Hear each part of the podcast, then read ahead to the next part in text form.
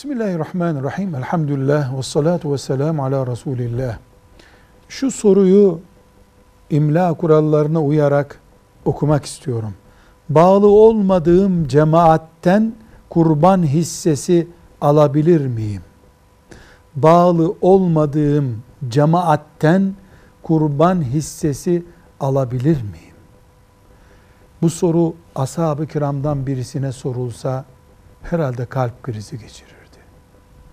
Müslümanların kurbanda ortak olamayacakları kadar birbirlerinden farklı cemaatleri olabilir mi?